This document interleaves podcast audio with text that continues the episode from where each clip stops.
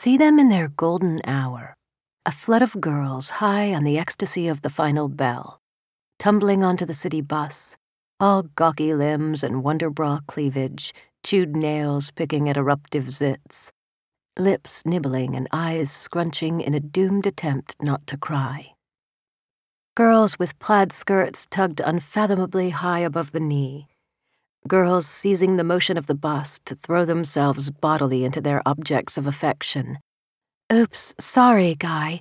Didn't mean to shove my boob in your face. Was that a phone in your pocket, or are you just happy to see me? Try not to see them. I dare you. Girls everywhere. Leaning against storefronts, trying so hard to look effortless as they dangle cigarettes and exhale clouds of smoke. Tapping phones while shrieking about how mom is such a bitch. Girls hitching up skirts by the liquor store, hoping for a handle of vodka if they show enough leg.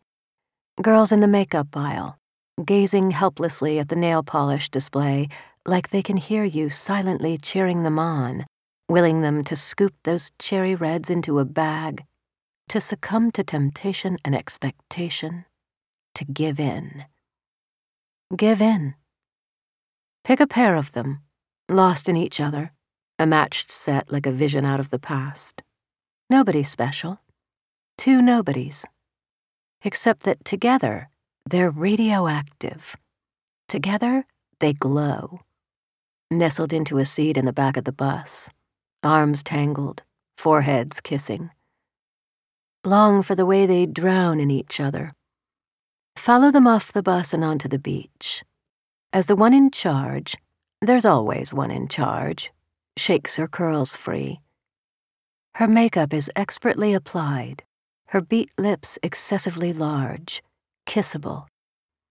The other girl wears no makeup at all, and her hair, bone straight and dyed platinum, flaps in the ocean breeze. Watch them lick soft serve, pink tongues flicking spiraled cream. Watch them turn cartwheels in the surf. Watch them slurp Dorito dust from sticky fingers.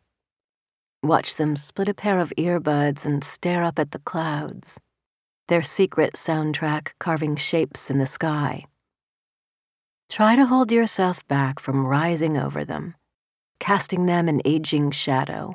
Warning of millennial futures, the end of days. Days like this, warning them to taste each sugary minute, to hold on tight. Hold back, because you know girls. Girls don't listen. Better, maybe, to knock them out, drag them into the sea. Let this perfect moment be the last. Say, go out on a high note, girls. And push them into the tide. Let them drift off the edge of the earth. Impossible not to see them, not to remember what it was like, when it was like that.